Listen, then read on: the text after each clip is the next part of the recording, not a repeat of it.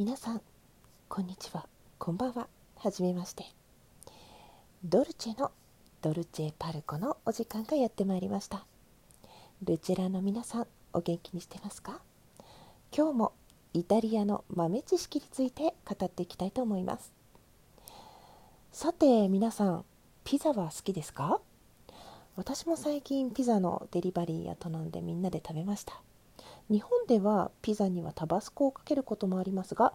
イタリアではピザを頼んでもタバスコは出てこず、イタリア人も使用しないんです。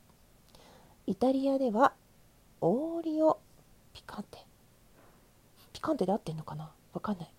辛いオリーブオイルとかね、唐辛子をつけたオリーブオイルっていうのが出てきます。これはね、タバスコはね、アメリカ生まれの調味料だからなんですって。そしてですね、ピザ、日本では手で掴んでね、そのまま食べることがメインなんですが、イタリアのリストランテではピザはナイフとフォークで食べるのが一般的です。ただ食べ歩きのピザの場合は手で持って食べます。日本人は、手で食べるって認識されているので、そんなにね、マナー違反ということにはならないらしいんですが、たまにはイタリア式で味わってみるのもいいかもしれません。そしてもう一つ、イタリアのオレンジジュース、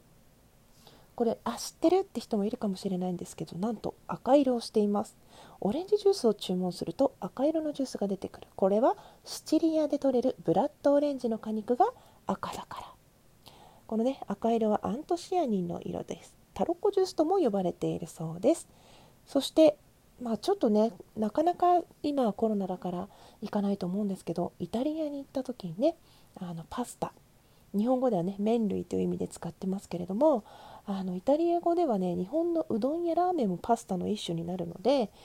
パスタって言っても注文は通じませんので、ご注意ください。というわけで、イタリア豆知識お届けいたしました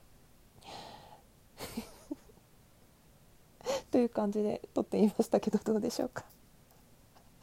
はい、こちらの企画はですね、ドルチェタンの番組名が新しくなることが決まったので、その記念で勝手に私が企画した妄想ドルチェトークでございます。番組名がドルチェの独り言からドルチェパルコ、ドルチェの公園という意味の番組に変わります。それにちなみまして、ドルチェタンだったらどんなことを言うのかなというふうに想像して勝手に決めてみました。でね、なんか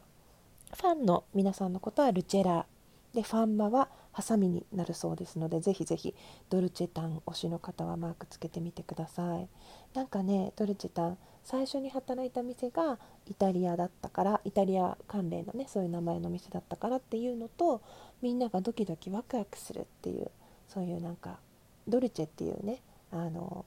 甘いものっていう意味があるじゃないですか。そういうドキドキワクワクを提供したいみたいなニュアンスがあって、その名前にしたっていうことだったんで、そのね2つを聞いて、チャーリーさんっていう方がドルチェパルコはどうですかっていうふうにライブの中でおっしゃって、こちらの番組タイトルに決定したという次第でございます。私はただ横でですね、やんややんや言って楽しんでただけなんですけど、はい、というわけで勝手にこういう企画をしたお詫びにじゃないんですけど、このタグをつけてもらったら、ハッシュタグ妄想ドルチェトークっていうのをつけてもらったら、私聞きに行きますので、その中でこれは最もドルチェであるっていうか、これは素敵だなっていう番組収録がありましたら、お便りでギフトを投げさせていただきたいと思います。ギフトの額は、非公開でございます。その人のその収録に合ったギフトを投げさせていただく所存でございますので、ぜひふるってなりきって、収録上げていただけたらと思います。この後サムネ作るので、よかったらサムネ私のやつ使ってください。ツイートするときにサムネもつけて、はい、やろうと思います。それでは最後まで聞いてくれてありがとうございました。こちらの番組は妄想列車暴走トークであっています。きがこでした。ではでは。